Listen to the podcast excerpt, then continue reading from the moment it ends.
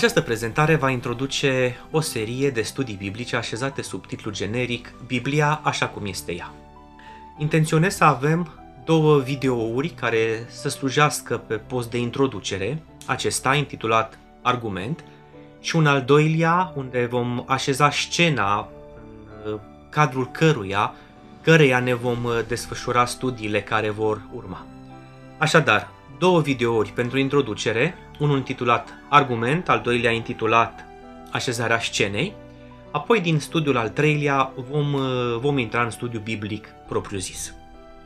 Pentru ocazia aceasta aș dori să așez înaintea dumneavoastră câteva motive ca argument, motive care m-au uh, împins spre această serie de prezentări pe care am dorit să o împărtășesc cu dumneavoastră și motivele care stau de fapt în spatele deciziei mele de a studia împreună cu dumneavoastră câteva lucruri din Sfintele Scripturi. Vor fi probabil 4-5 astfel de argumente pentru ocazia aceasta.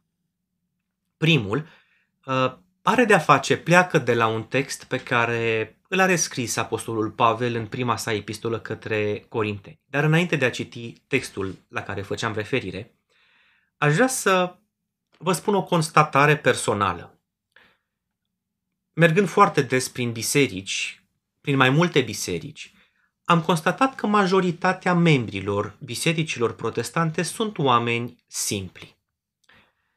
Și omul simplu a dezvoltat de-a lungul timpului o atitudine care poate deveni nesănătoasă. Este o atitudine normală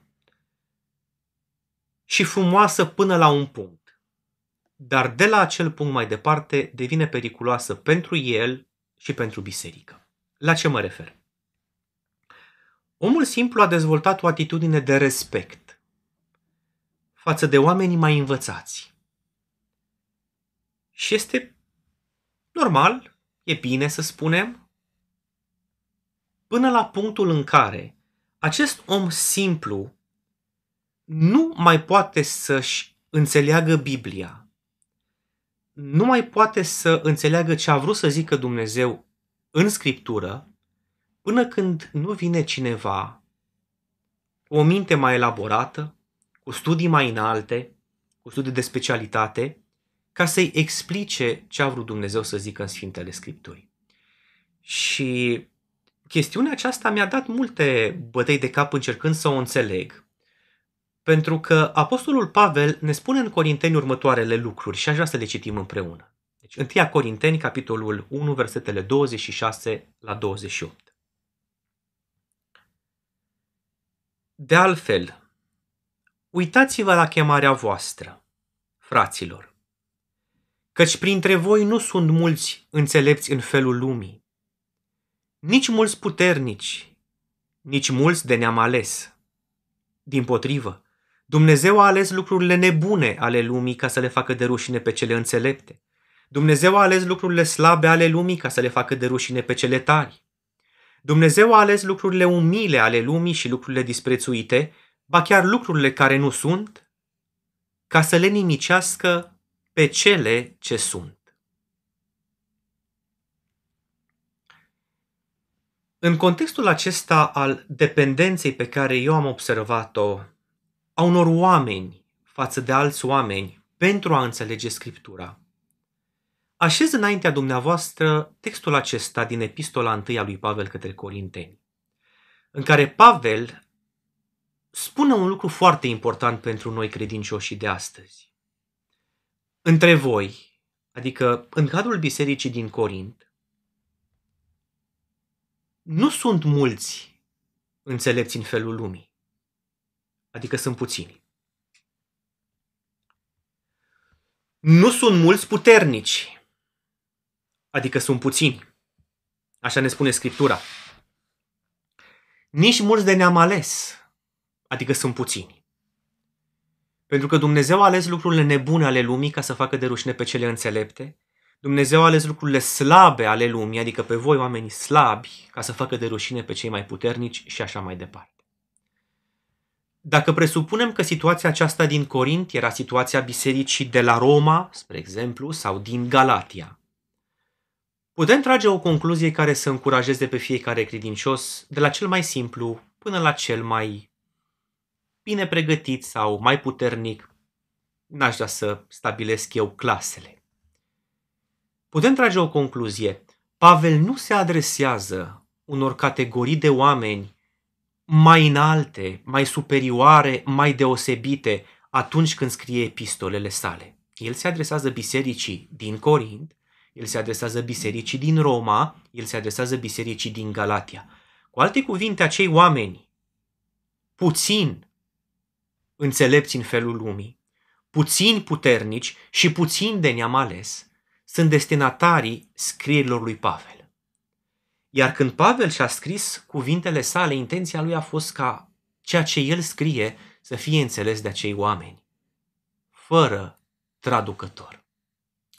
Problema mare a protestantismului de astăzi este că deși mergem pe principiul sola scriptura și declarăm că nu suntem dependenți de un preot care să citească Biblia în locul nostru și o citim noi, în timp ce facem lucrul acesta, totuși suntem dependenți în explic- de explicațiile pe care ni le oferă alții și nu avem curajul să credem ceea ce Sfânta Scriptură ne spune, pentru că alții nu cred. Și pentru că ei nu cred și au și un limbaj de specialitate prin care ne spun de ce nu cred asta, ajungem și noi încetul cu încetul să nu mai credem cuvintele lui Dumnezeu, să le înțelegem altfel decât cum sunt scrise și în momentul în care citim Biblia, o citim altfel decât cum este ea. De aceea sunt atât de multe idei în lumea creștină, așa de multe biserici, așa de multe păreri deosebite în cadrul aceleiași biserici. De aceea avem o muzică cu care nu suntem de acord, un tip de predicare cu care nu suntem de acord, anumite cărți cu care nu suntem de acord, o anumită doctrină cu care nu suntem de acord și așa mai departe. Am pierdut acel bun obicei de a studia Biblia așa cum este ea și fiecare în simplitatea lui să facă pași să o înțeleagă. De aceea vă provoc la un astfel de studiu în care să lăsăm deoparte tot ceea ce înseamnă intelectual uman, filozofie omenească, înțelepciune omenească și să luăm Scriptura, Evanghelia, în toată simplitatea ei pentru a putea să o înțelegem. Dacă totuși veți spune, da, dar scrierile Apostolului Pavel sunt grele, nu a spus și Petru asta? Aș vrea să citim împreună ceea ce a spus Apostolul uh, Petru. Este vorba de ceea ce scrie el în cea de-a doua sa epistolă, în capitolul 3, de la versetul 15, de fapt două versete, 15 și 16. Să credeți că îndelunga răbdarea Domnului nostru este mântuire, cum v-a scris și prea iubitul nostru frate Pavel, după înțelepciunea dată lui. Ca și în toate epistolele lui când vorbește despre lucrurile acestea. În ele sunt unele lucruri greu de înțeles. Și aici oamenii se opresc și spun, Pavel este greu de înțeles. Trebuie să depindem de cei învățați în ale teologiei ca să ne lămurească ce a vrut să zică Pavel. Dar fiți atenți ce spune mai departe Petru. Pe care cei neștiutori și nestatornici le răstălmăcesc ca și pe celelalte scripturi spre pierzarea lor. Problema nu este în greutatea cuvintelor lui Pavel scrise după înțelepciunea dată lui, ci greutatea sau neînțelegerea anumitor lucruri din Pavel se datorează nestatorniciei și neștiinței, sau dacă ar fi să folosim ediția EDCR, neînvățăturii oamenilor în ceea ce privește Scriptura. Cu alte cuvinte, dacă noi ne vom dovedi statornici și învățați, nu trebuie să fugim de scrierile lui Pavel sau de scrierile oricărui alt autor al Bibliei. Desigur, vor rămâne ascunse înțelegerii noastre pentru un timp sau pentru totdeauna anumite lucruri. Dar în ceea ce privește multe lucruri de care acum ne temem, ele se vor deschide frumos înaintea noastră în momentul în care vom înțelege că stăm față în față cu Cuvântul lui Dumnezeu, destinat mie și ție, pe care Tatăl nostru ni l-a dat, ca să-l citim nu prin intermediul cuiva care să fie traducătorul, ci în mod direct, fiecare după înțelepciunea pe care Dumnezeu o va dă fiecăruia dintre noi. Al doilea argument. Vedeți acum trecând prin, uh, pe ecran, înaintea dumneavoastră, câteva titluri de cărți.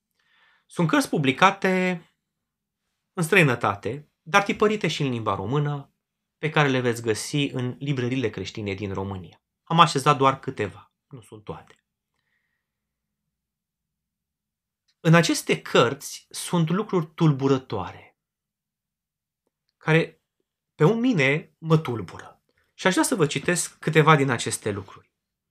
Spre exemplu, în cartea Disciplinele spirituale, scrisă de Richard Foster, eu citesc din ediția Discipolul 2008, la pagina 16, stau scrise următoarele cuvinte. Dumnezeu ne-a dat disciplinele spirituale ca mijloc prin care putem primi harul său. Disciplinele ne permit să ne înfățișăm înaintea lui Dumnezeu pentru ca El să ne poată transforma. Două idei mă tulbură aici. Că harul este transmis printr-un mediu sau printr-un intermediu, prin intermediu a ceva, iar acel ceva este o practică a mea. Post, rugăciune, meditație și așa mai departe. Adică eu practic ceva și practicând acel ceva, prin intermediul acelei practici, Dumnezeu îmi dă harul. Apoi, aceste discipline ne permit să ne înfățișăm înaintea lui Dumnezeu ca El să ne poată transforma. Oare nu e rolul Domnului Isus Hristos aici și a Duhului Sfânt în prima? Întreb să vă gândiți și dumneavoastră. O altă carte. John Orberg, Viața pe care ți-ai dorit-o din totdeauna, disciplină spirituală pentru omul de rând, eu vă citesc din ediția tipărită de Majesty Press în 2007. Disciplinele sunt importante pentru simplul motiv că ne ajută să facem ceea ce nu putem realiza numai cu ajutorul voinței noastre. Cu alte cuvinte, voința noastră nu este suficient de puternică să facă un anumit lucru. Deci voința, creierul, toată funcția noastră, da, ca oameni inteligenți, dacă are o limitare și ceva nu poate să facă, în sprijinul acelei limitări vine o practică. Faptul că mă rog, faptul că postesc, faptul că meditez, faptul că fac lucrare misionară sau eu știu, fiecare câte discipline poate să inventeze.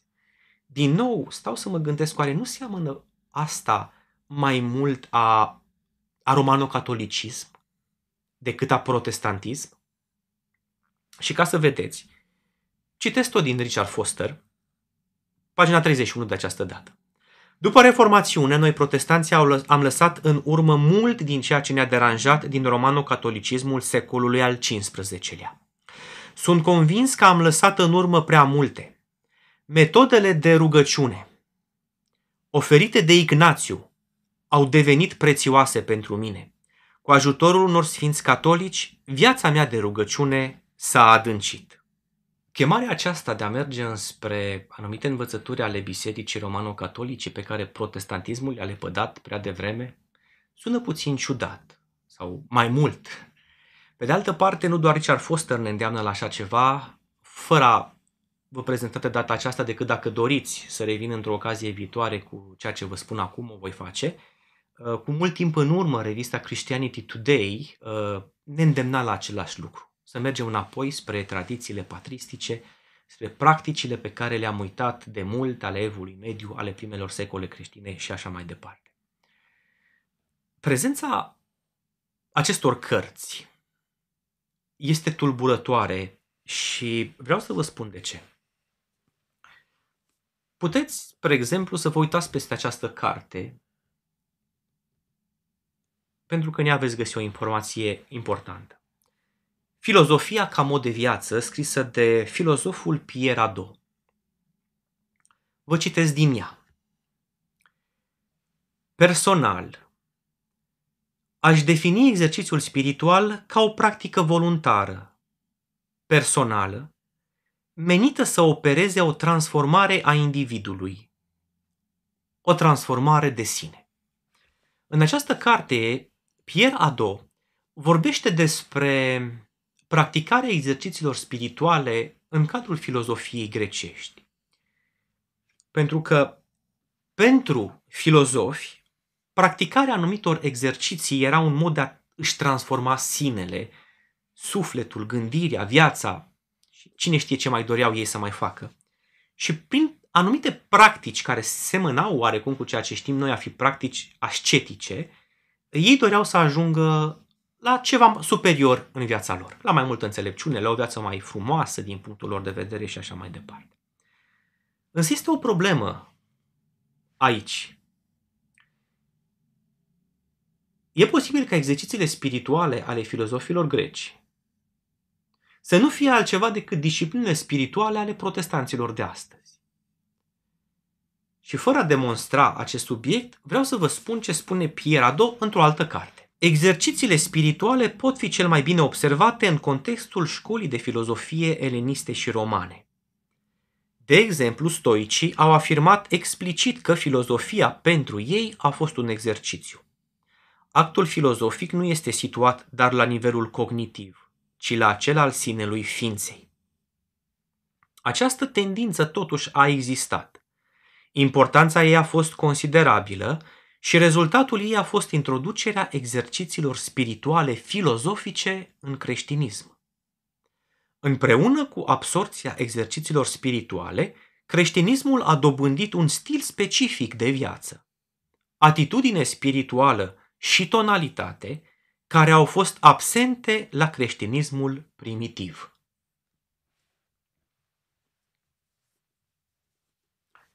Pierre Ado,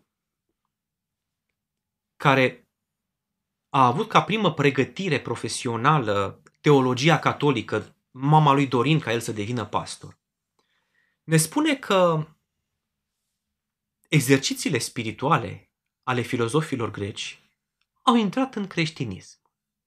Și odată cu ele, elemente pe care creștinismul nu le-a avut până atunci, a început să le aibă, dar ele sunt de origine păgână, din filozofia greacă.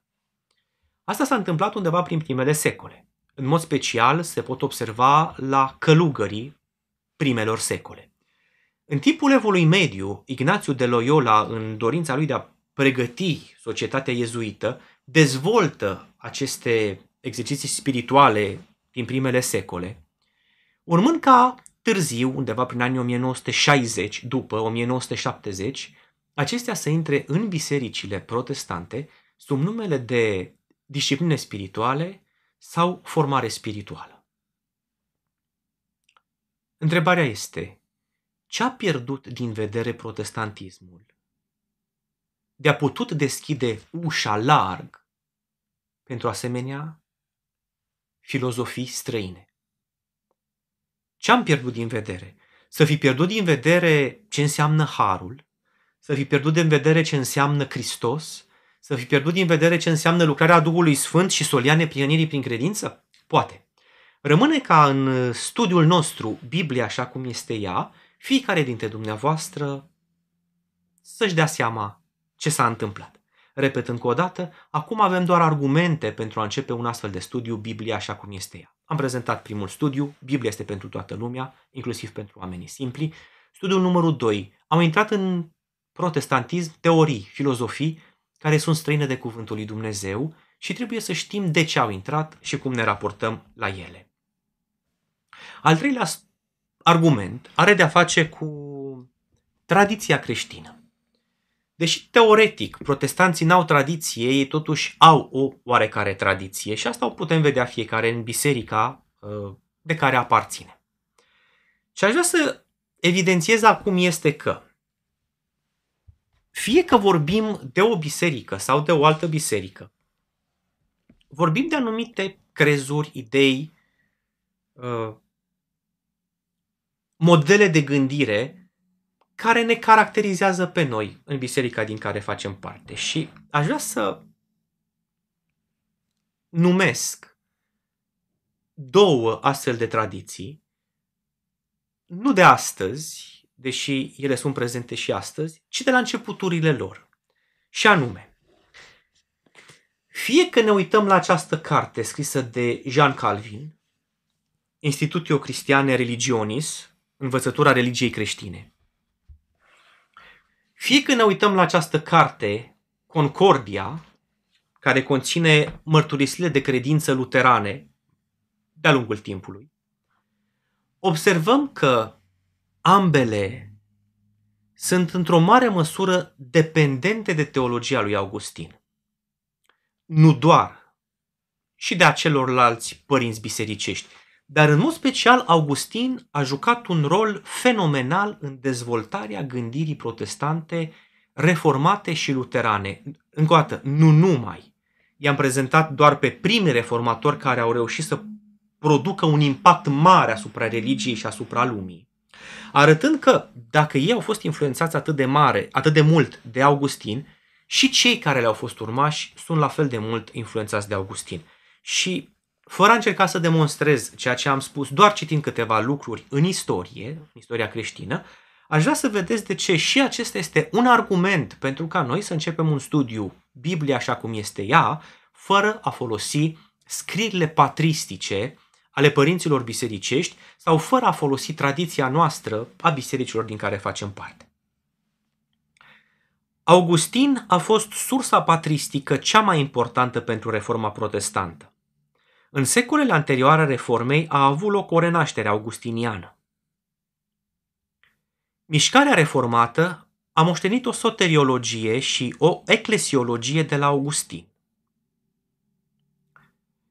Sistemul doctrinei învățate de Calvin era doar augustinianismul comun întregului trup al reformatorilor.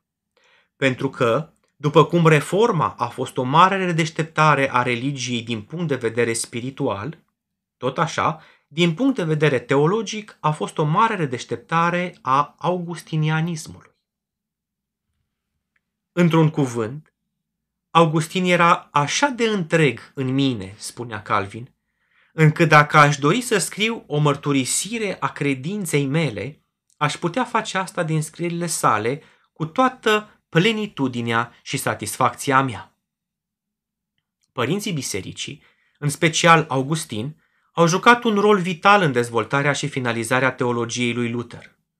Teologia noastră și cea a Sfântului Augustin fac progrese, spunea el în 1517 iar în Hildeberg Disputation 1518, el, Luther, se referă la Sfântul Augustin ca cel mai credincios interpret al apostolului Pavel.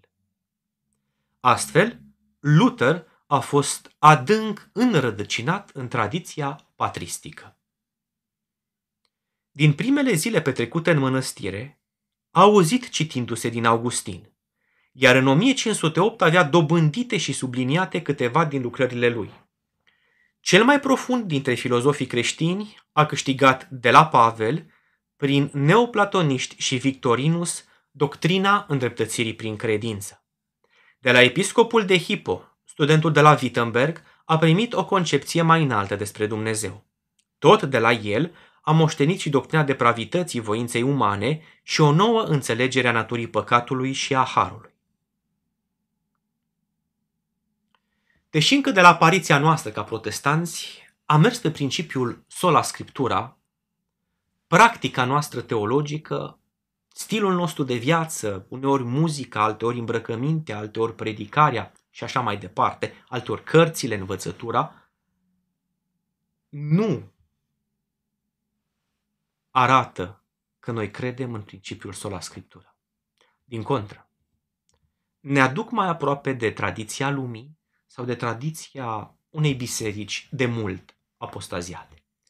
De aceea luăm și acest lucru ca argument pentru studiul pe care ni l-am promis. Oare nu cumva dependența de scrierile patristice să fi fost o problemă în istoria noastră și să trebuiască să corectăm anumite lucruri? Vom vedea. Al patrulea argument.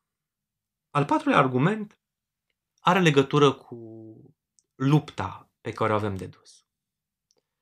De-a lungul timpului am observat o luptă puternică între neoprotestanți și ortodoxi, între neoprotestanți și catolici, între neoprotestanți și protestanți, o luptă în care s-au aruncat cuvinte urâte, acuzații, o luptă în care s-a văzut un alt spirit decât spiritul Domnului Isus Hristos.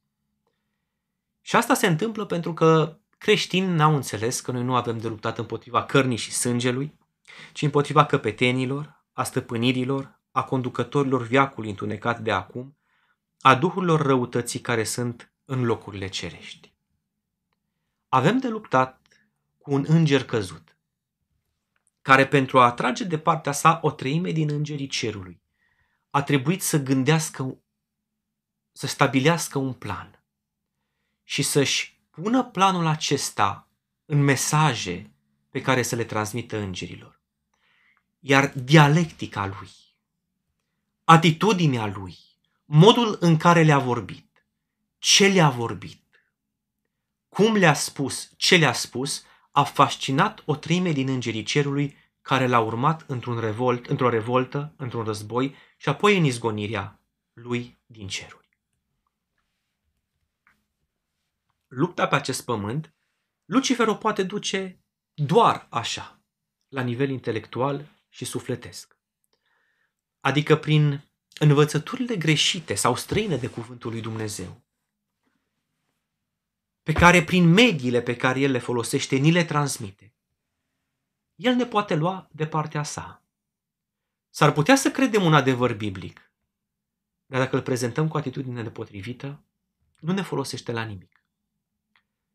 S-ar putea să credem adevărul în ce privește jertfa Domnului Isus Hristos. Dar dacă atitudinea mea față de un om greșit este o atitudine nepotrivită și o scot băta la el sau scot cuvintele cele mai rele pe care le am și sufletul cel mai negru pe care îl pot arăta în fața lui, nu mi-a folosit la nimic. De fapt, sunt instrumentul celui rău. De aceea aș vrea să gândim puțin și aspectul acesta, în așa fel încât, indiferent ce credință am avea, să o spunem cu toată dragostea, rătăcitului care are nevoie de ea, pentru că rătăcitul are nevoie de iubirea mea. Nu de loviturile mele, sau de a-mi arăta superioritatea față de el. De aceea, pentru că istoria creștinismului a fost plină de astfel de momente și încă este, deși se încearcă acum uh, schimbarea acestei stări cu o stare de ecumenism, poate vom discuta și despre asta cândva, este la fel de rău, invit totuși creștinii să se întoarcă la Biblie, la Biblia așa cum este ea, și să ia din scripturi argumentele credinței lor și să ia din scripturi spiritul Domnului Hristos pentru manifestarea, pentru prezentarea credinței lor. Nu uitați un lucru. Când diavolul o ispitește pe Eva, citiți Geneza capitolul 3, primele șase versete, momentul ispitirii. Diavolul vine la Eva și aruncă îndoială cu privire la declarația lui Dumnezeu. În ziua în care veți mânca din pomul oprit, veți muri negreșit. Și satana vine și induce o idee. Dumnezeu nu vrea să zică ce a zis. El are ceva în spate, știe niște lucruri pe care vouă nu vi le-a spus. El știe că vouă vi se vor deschide ochii când veți mânca și de aceea va ascunde niște lucruri. Hotărând nu veți muri. Dar oare chiar v-a spus Dumnezeu să nu mâncați? Dacă vă uitați la întrebarea lui, oare chiar a spus Dumnezeu? Eva face un lucru interesant aici. Spune Dumnezeu ne-a spus să nu mâncăm și să nu ne atingem de el, ca să nu murim. Dacă vă uitați cu atenție, Dumnezeu nu a făcut declarația să nu vă atingeți de el. Însă în lucrarea lui cu Eva, satana o determină să nu mai aibă încredere în cuvânt și o determină să răstălmăcească prin adăugare cuvântul. Pe alții determină să-l răstălmăcească prin scoatere. Unii scot, alții adaugă, alții se facă nu văd anumite lucruri. Și fiecare își citește Biblia așa cum Biblia nu este. De aceea vă invit, dragii mei frați, spre un studiu al Bibliei așa cum este ea. Și ultimul argument. Îi datorăm lui Dumnezeu care ne-a mântuit. Ne datorăm nouă familiilor noastre și fraților noștri o cercetare atentă a ceea ce credem, a ceea ce practicăm și a ceea ce propovăduim. Să stăm față în față cu Scriptura așa cum este ea și să testăm credința noastră cu credința Scripturii, practica noastră cu practica Scripturii, viziunea noastră asupra bisericii și lumii cu viziunea Bibliei despre biserică, asupra bisericii și asupra lumii. Este ceva provocator, probabil ne va lua mult timp, dar cred că vom avea de câștigat fiecare dintre noi.